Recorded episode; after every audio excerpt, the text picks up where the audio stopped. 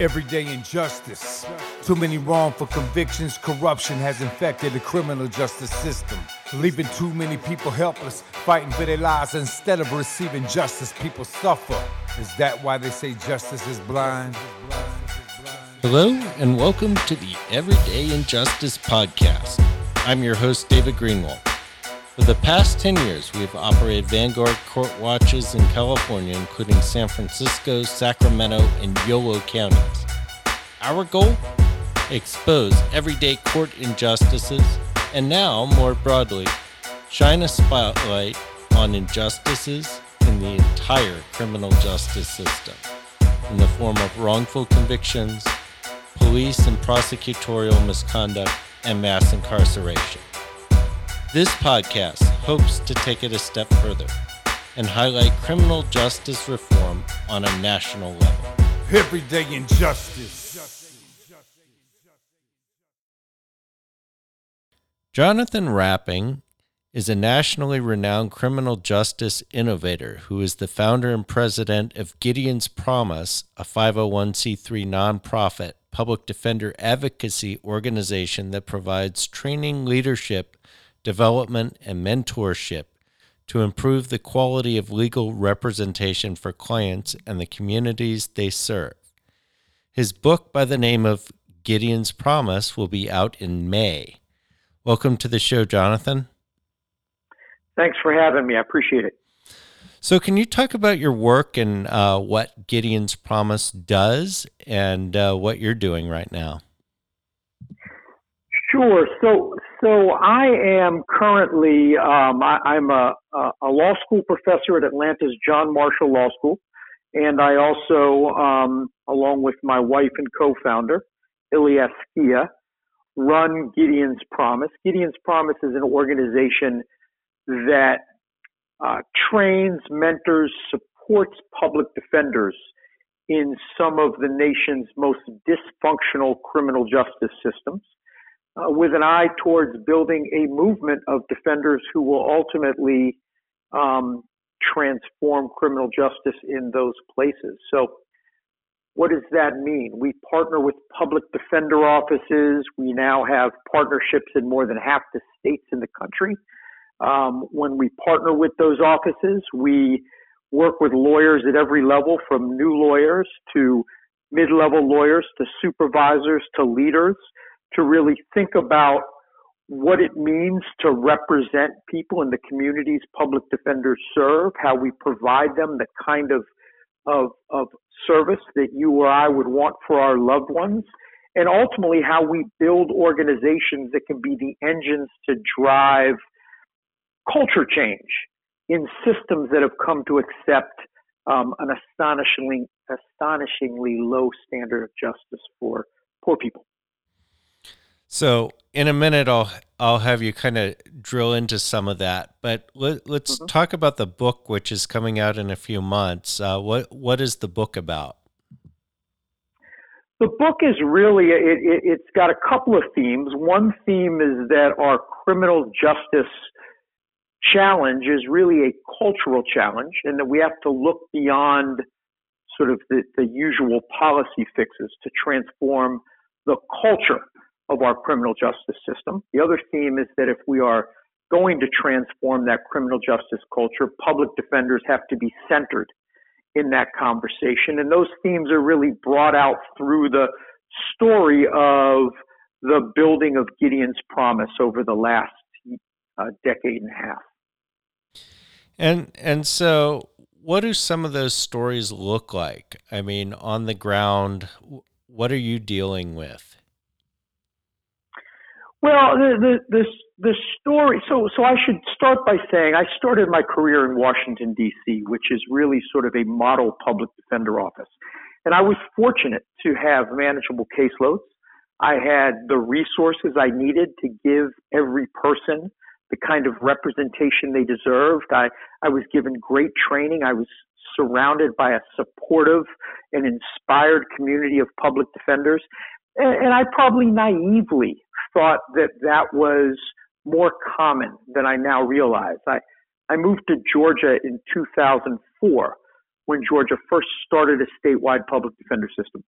spent a couple years in Georgia, went to New Orleans two years later after Katrina, Hurricane Katrina, to help with the effort to rebuild that office. I did work in Alabama and Mississippi. And I really started to see systems where human beings weren't even seen as human beings. They were treated as case files. They were processed quickly and public defenders were expected to simply go along and triage, move cases. Uh, you ask what it looks like. One story I talk about in the book is the first time I walked into a courtroom in Louisiana, and there were just people scattered everywhere. Um, you didn't know who the defenders were, you didn't know who the prosecutors were, but the judge was on the bench, and the judge started calling out names, and the judge would call a name, and 10, 15 seconds later, they'd move on to the next name, and you never saw a lawyer stand next to uh, their client. And after about 10 or 15 names, the judge calls out a name and there's no response, and he turns to a group of men in orange jumpsuits lined up uh, to his right and says, Is Mr. So and so here? And a man stood up. The judge said, Mr. So and so, where's your lawyer? The man said, I haven't seen my lawyer since I got locked up. The judge said, How long you been locked up? The man said, 70 days. And the judge just went on with the processing, calling names. And, and what really struck me, even more than the fact that a man was locked up for 70 days without a lawyer, was that literally no one was fazed. The judge wasn't fazed, the prosecutors weren't fazed, and the lawyers weren't fazed. It was what they had come to accept as what justice looks like for poor people. Literally, that injustice became normalized in that courtroom. And so that's really what I mean by culture. That's the, that is the, the, the challenge that Gideon's promise seeks to uh, address and that the book sort of really kind of uh, talks about taking on. And those are the kind of stories I'm really interested because I've heard variations of the same thing that you said, and I'm sure I didn't read it originally from you. So somebody else saw the same thing happen uh, and and wrote about it in some publication that I read. Um, you know, and, my experience in the court ha- has been probably similar to what yours was in in Washington D.C. I, um, you know, we work on the ground in places like San Francisco and Yolo County in California and Sacramento. They have very good public defenders' offices. They're all well funded, they're professional, everybody gets representation. But then you read these stories of, you know, public defenders with thousand person caseloads uh, for a year, um, you know, public defenders' offices that uh, don't have enough money for uh, things like hiring experts or uh, basic investigations, it, it, becomes a nightmare really quickly, right? Absolutely, absolutely. So, so I, I think what you, what you're seeing in San Francisco, um, you know, is probably closer to what I experienced for a decade in Washington D.C. Um, it might look like that in other places, you know, places like the Bronx or Brooklyn where they have very good public defender systems. But those really are the exceptions. The rule all across America is, is, is systems that are overwhelmed and under resourced and lawyers, many of them very well intentioned, many of them really good lawyers, but forced to try to do the kind of work that, that, that, that that Superman or Wonder Woman couldn't do.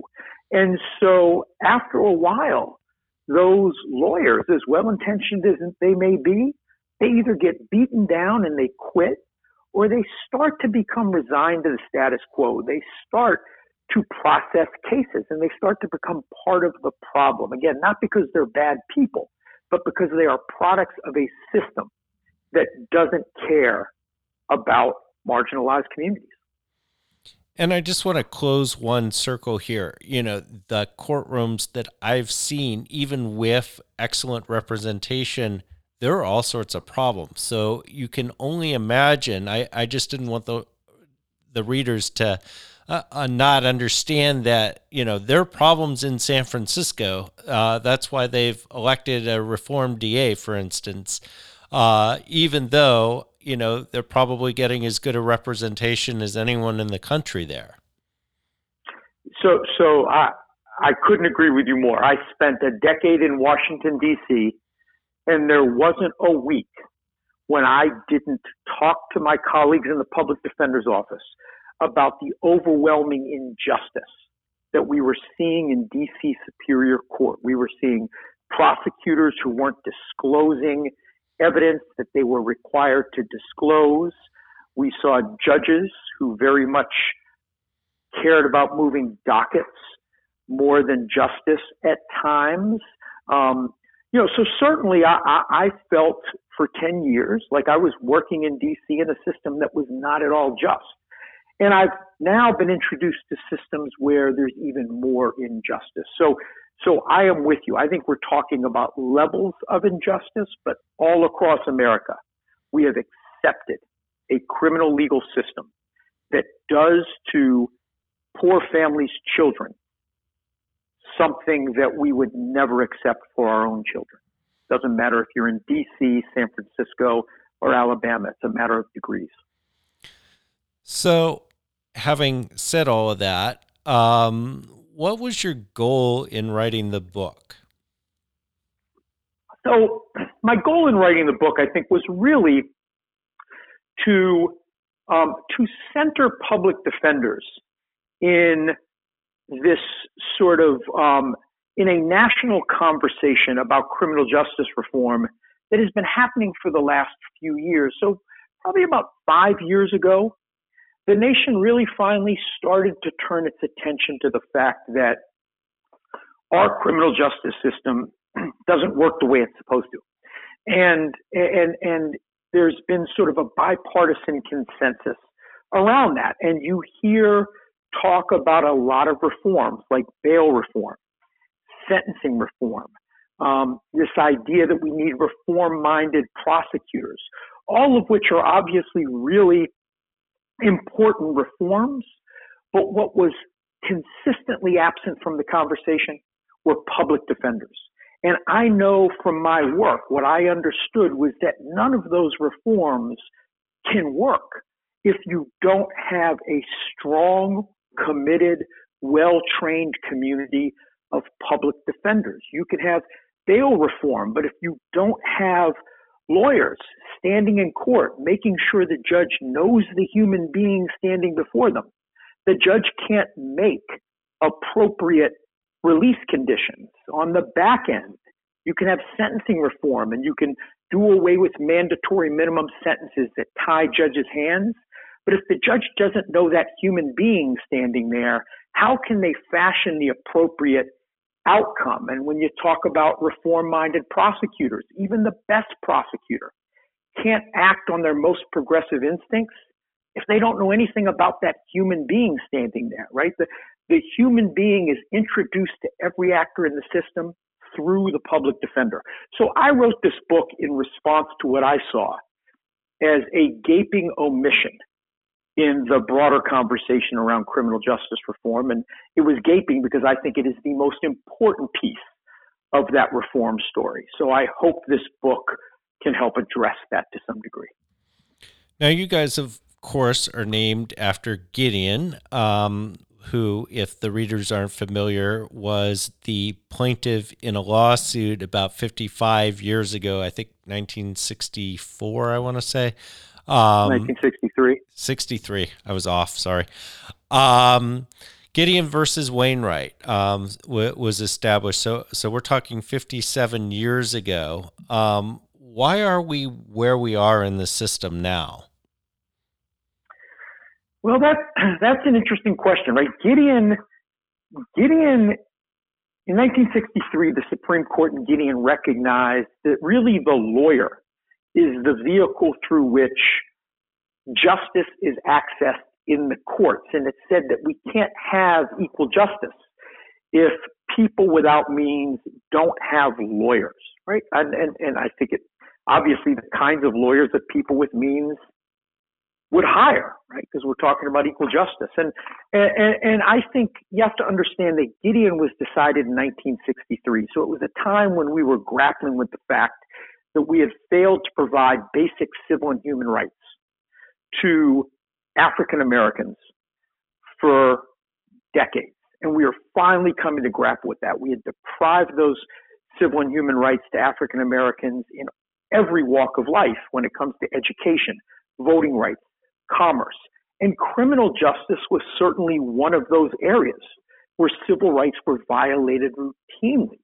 Right? We had just, you know, 20 years earlier had the, the infamous case of the Scottsboro boys, nine children pulled off a train, accused of raping two white women, almost certainly innocent, but given lawyers that morning who were unprepared and and not really committed to their defense. They went to trial that afternoon, and within days, eight of the nine were sentenced to die, and only the 13 year old was given life without parole. So, so those stories were a part of our sort of our, our embarrassing um, record when it comes to civil and human rights. And Gideon was really established uh, to, to, to rectify um, the civil rights problem we were having in our courtroom. It was an era when we applauded that. It wasn't more than a decade after that that the civil rights movement happened, that politicians like George Wallace started to realize that they could galvanize white working class voters by labeling civil rights protesters as menaces to society, as threats to the moral fabric of the country. And they, they introduced a tough on crime narrative to really divide the country and branded poor people, people of color, as dangerous as they fueled this tough on crime narrative. And, and that tough on crime narrative has, has had a hold on our nation for 50 years. And because of that tough on crime narrative, we have never had the will to fulfill that promise that Gideon made that everyone who comes to court should get justice through a competent, capable, committed public defender. So you see the major obstacle to indigent defense at this point is the lack of commitment, lack of will uh, to make sure that everybody is defended. Yeah, I, I think p- to put another way, and this is not my original idea. Lots of people, the, the scholar Michelle Alexander writes about this in the New Jim Crow. Ava DuVernay and her amazing documentary 13th, I think the argument has been made that that really our, the narrative that shapes our approach to criminal justice is just a narrative that has been around for 400 years that sees some communities, communities of color, uh, as as others, as dangerous, and it's that narrative that drives us to use our criminal justice system to keep people that we see as the us's, I'm sorry, the thems away from the us's, right? Using our criminal justice system. And so ultimately we can have all the policy fixes we want. If we don't start changing that narrative, if we don't start humanizing the people that we have labeled as dangerous, we're not really going to have the will to live up to Gideon's promise. So, is it your view that the system works but for the lack of resources, or is it more than that? I, it, it's it's. I, I would argue it is certainly more than that. So we absolutely need. Uh, I, I think you could say we need more resources. Another way to look at it is we need to shrink the system. Maybe the system is just too big, but but the resource imbalance certainly is a problem. There are structural challenges, challenges where judges appoint public defenders, and then those public defenders feel more beholden to the judges who would rather move cases quickly than to the people that they serve. So, so those are certainly problems, but if we don't deal with the cultural challenge, those fixes alone won't get us there. there. There's another story I talk about in the book, and it's it's a story of a man who was elected in Tennessee to be the the spokesperson for all of the public defenders in the state. He was the president of the Tennessee Public Defender Commission. And he was at a budget hearing and he was asked a simple question Do you have enough resources? He said, listen, let me tell you, I've got a five county district. He said, I have five courthouses. He said, I have five lawyers and one investigator. He went on to say, last year we closed 4,000 cases, right? That's 800 cases per lawyer. And then he said, so let me assure you, you have one district in Tennessee that is blessed. We have enough. He talked about his seasoned lawyers as being efficient, as being time savers, as being good at processing. Those were literally the adjectives he used with admiration to describe his lawyers. And I tell that story, I, I don't tell that story to pick on that lawyer in particular. I, I always say, I don't believe that man came out of law school 30 years ago saying, you know what I want to do with my life?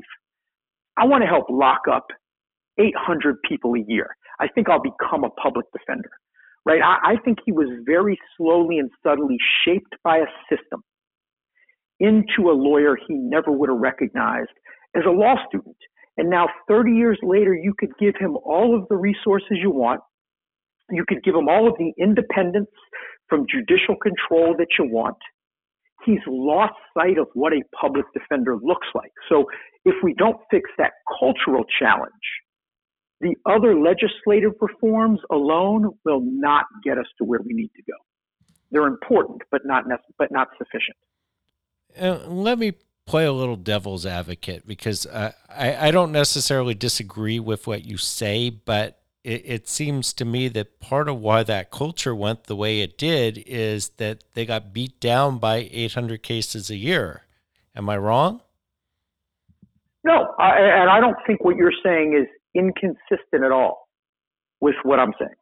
So, so I, I agree with you. If you ask what is the reason why we have this culture, certainly a part of the reason is that we have given lawyers more cases than they can handle without the resources that they need, and they have learned to process. But now that we're in a place where they've learned to process, that they've normalized injustice, that they're shaped by that culture of taking shortcuts, of triaging, just putting the money back in doesn't fix it. We've got to undo that culture. And that's a process. And that makes sense. I, I mean, it, it's kind of the same thing when you're talking about inner city teachers. Uh, so, you know, inner city teachers, they don't get paid a whole lot. Uh, they go into a classroom, the classroom is dysfunctional.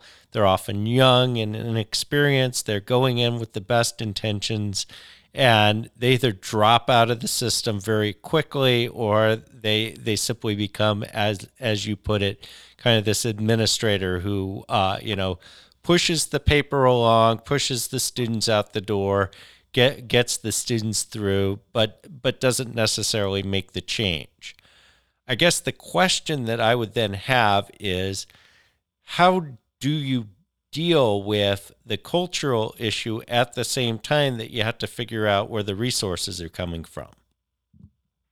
Yeah, so I think that we are certainly fighting this battle on a couple of fronts. And so we absolutely need to be pushing on the legislative and policy front for, again, either more resources or a smaller system or some combination of those. But at the same time, we have to be pushing on another front to transform the culture. And so when I first moved to Georgia and kind of recognized this cultural issue, and no one in the criminal justice arena was really talking about culture. So I, I started doing all this research into into culture, and I couldn't find anything in the criminal justice arena. But but in the business arena, uh, experts really do talk about culture. And what I sort of learned from my research in the in the business and management field was that ultimately culture is a function of your values. And if you want to change culture, you have to introduce a new value set. You have to get a, an organization of people to embrace those values and internalize those values until they become second nature. That, that can take a generation. And so what we started doing with public defenders was a model that we call values-based recruitment values based training, and values based mentoring. We identified those values. We call them client centered values, the values um, that lawyers we would hire would possess. And we recruit lawyers who are open to, to embracing those values. We've designed tra- uh, training programs that not just teach skills, but teach lawyers how to operate consistently with those values in systems that are pressuring them to abandon those values. And then we've developed a mentorship program where our mentors are trained to help those lawyers maintain those values in the real world when they are being pressured to do otherwise.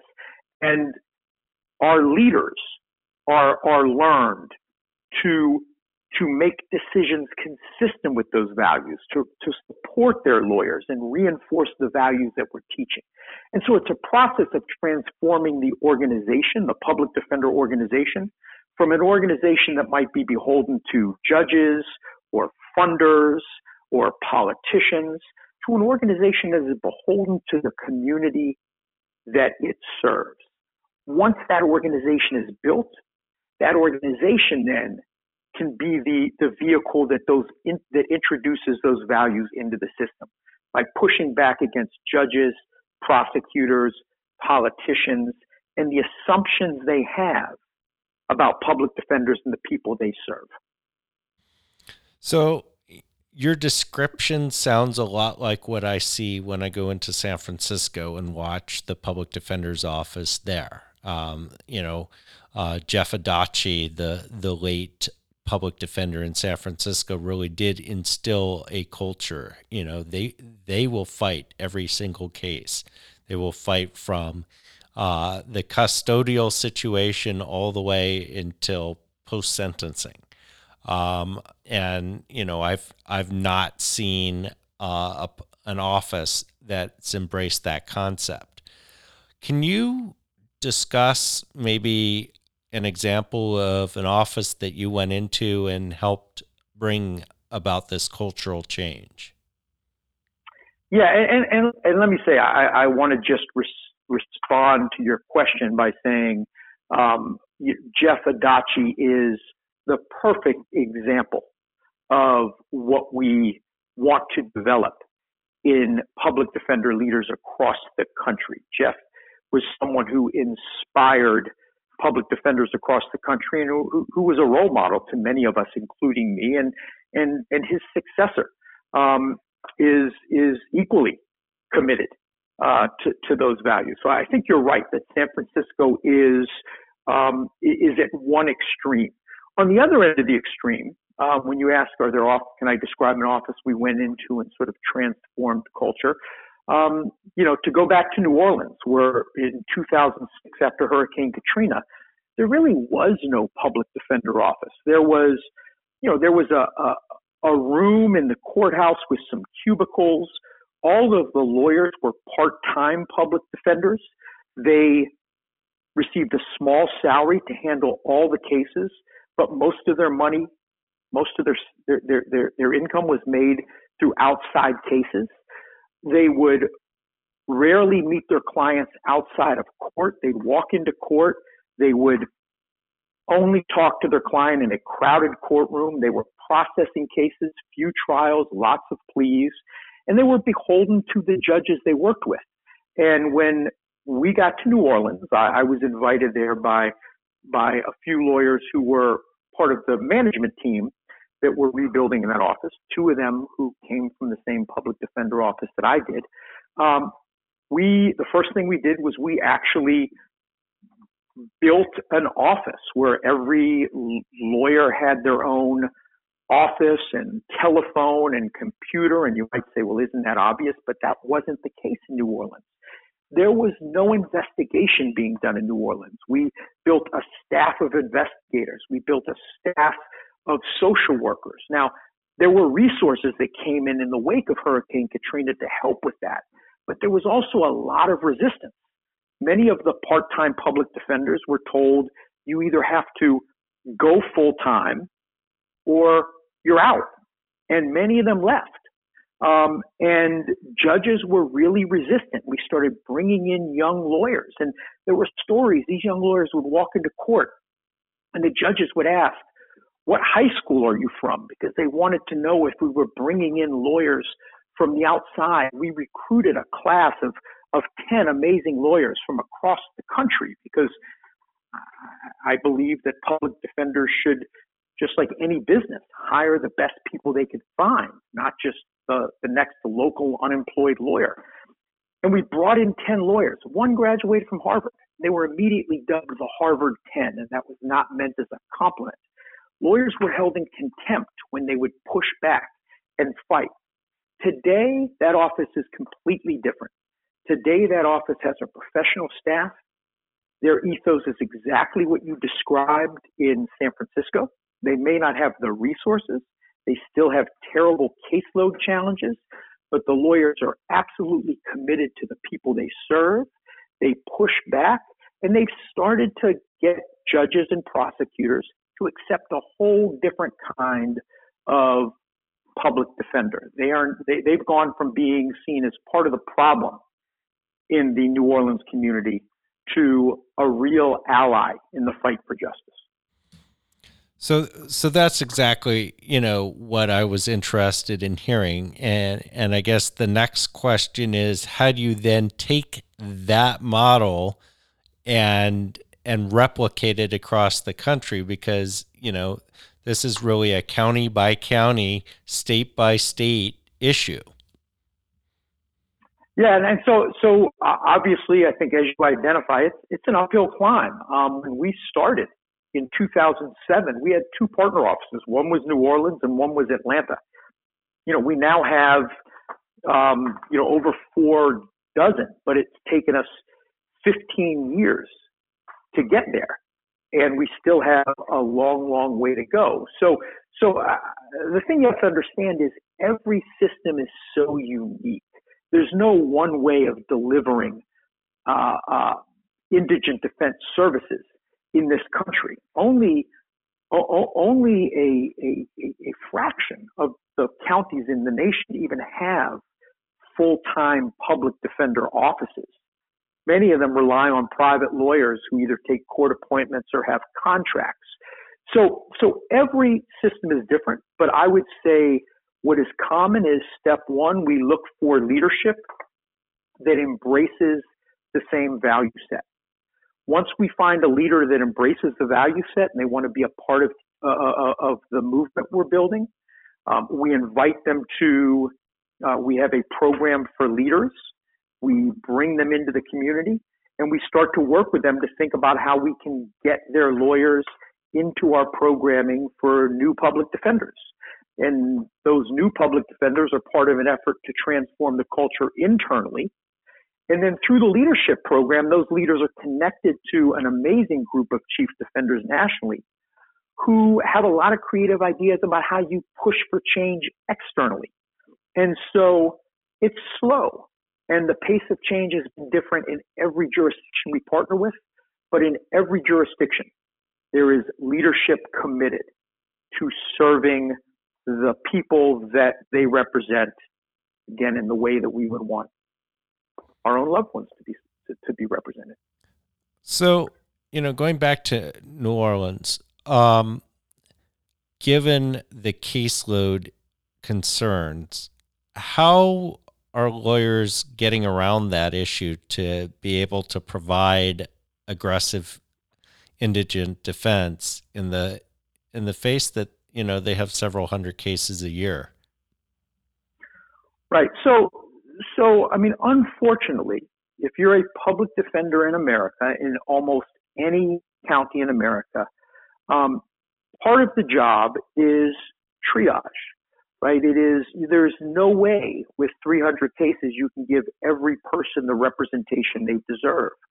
And so, what we're trying to teach our lawyers is for the lawyers on the front line, how can you try to provide as many people the representation they deserve as possible and not not get defeated by all of the people that you can't serve because of forces beyond your control knowing that there's leadership working to try to change the system so that you don't have to be put in that awful situation in the first place. But but one thing we say to our lawyers is, you know, look, it feels awful to have to triage.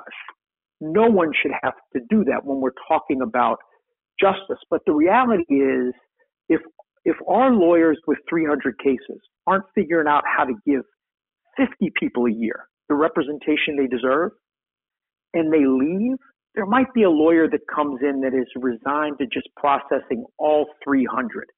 And so what we've seen in New Orleans is every one of our lawyers in New Orleans has certainly has clients who they cannot give the service they deserve.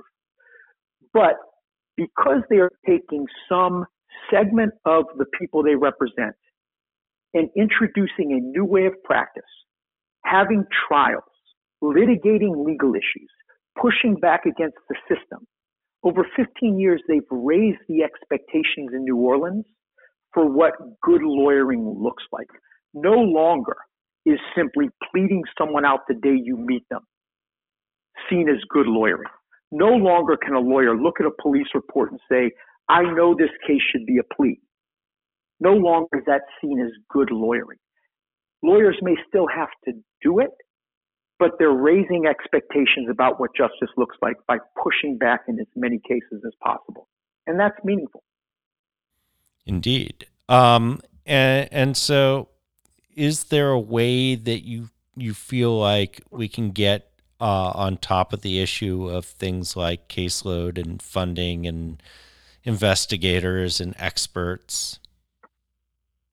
Yeah, so uh, that that is that is largely what this book is about. Is is what we need are all of the people on the right, on the left, in the middle, who care about all of these criminal justice reform issues, bail, sentencing, progressive prosecution, to add to the menu of fixes that they prioritize this issue we're talking about right now. I don't believe you can have a progressive prosecutor.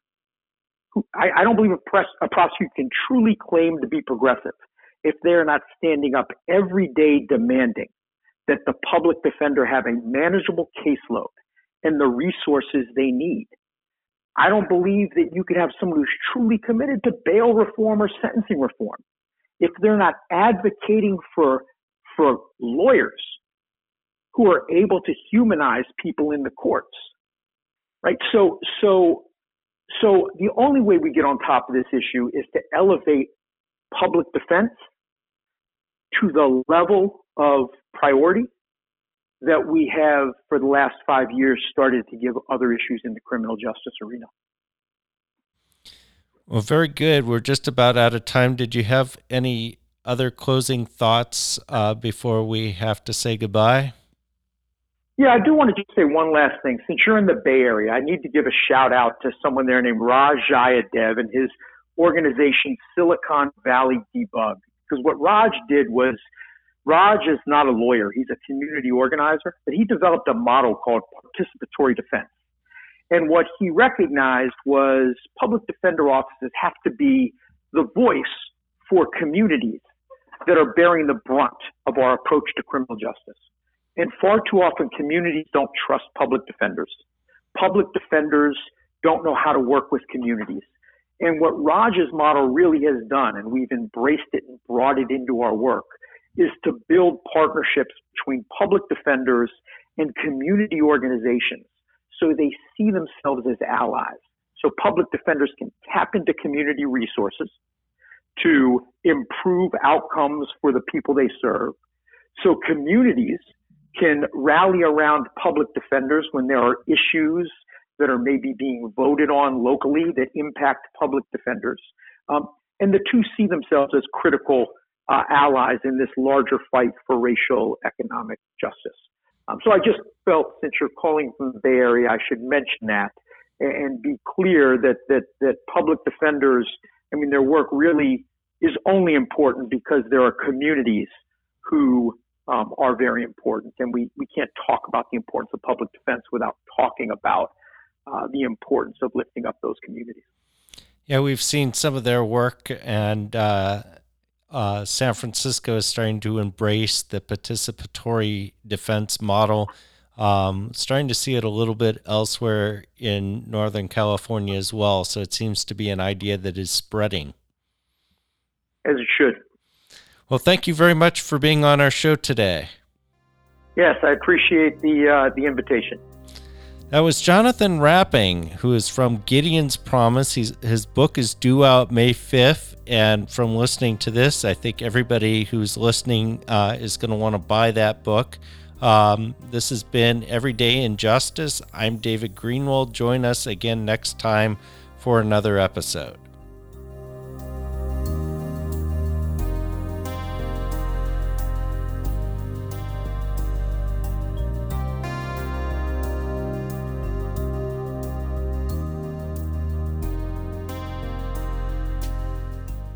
Thank you to George Powell and Norman Mouse Quake Barrett for the use of our opening Everyday Injustice. You can see more of George's music at www.justiceforgeorgepowell.com.